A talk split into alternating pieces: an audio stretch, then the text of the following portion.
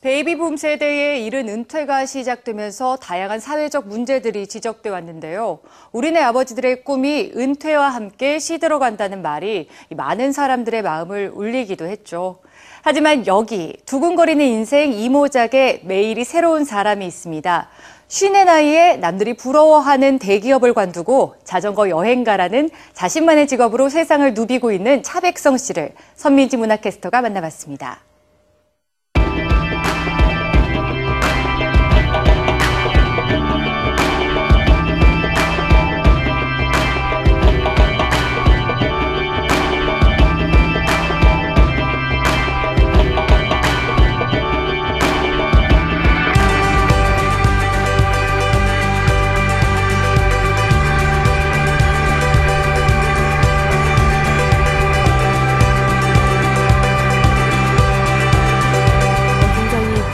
자전거 여행가 다우시다라는 생각이 드는데요. 네. 선생님 언제부터 이렇게 자전거 여행을 시작하시게 되신 건가요? 자전거를 이제 본격적으로 어, 여행으로 시작한 거는 2000년부터 타기 시작했습니다. 그러니까 한 12년째 지금 세계를 여행하고 있습니다.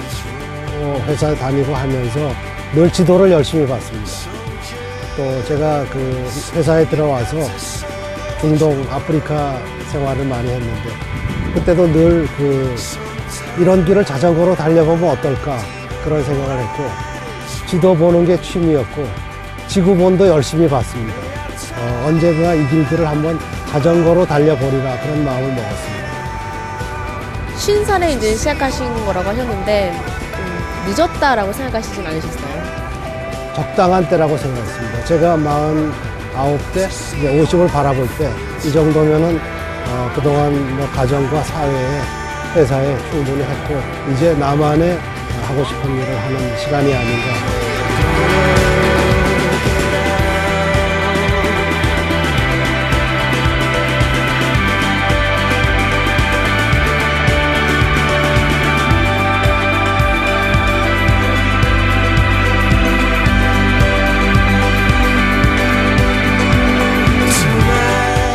자전거로 종단하시고 또 횡단 많이 하셨잖아요. 굉장히 도중에 그만두고 싶다라든지 포기하고 싶을 때가 많으셨을 텐데 어떻게 이겨내셨나요?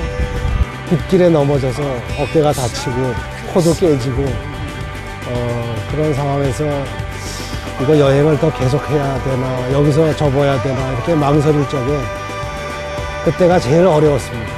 그렇지만은 저는 그 여행을 계속했습니다. 자전거 여행가가 저의 직업입니다.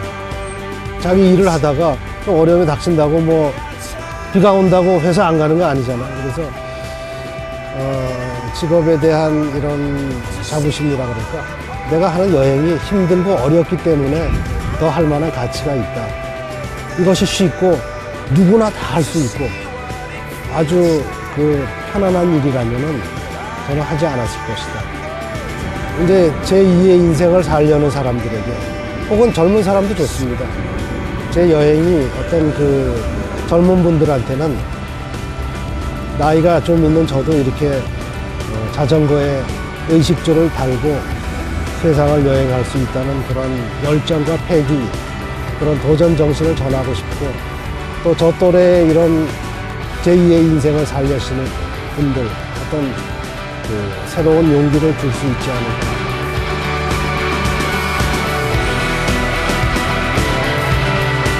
그럼요. 제가 두 다리에 힘이 있을 때까지 자전거 탈 겁니다.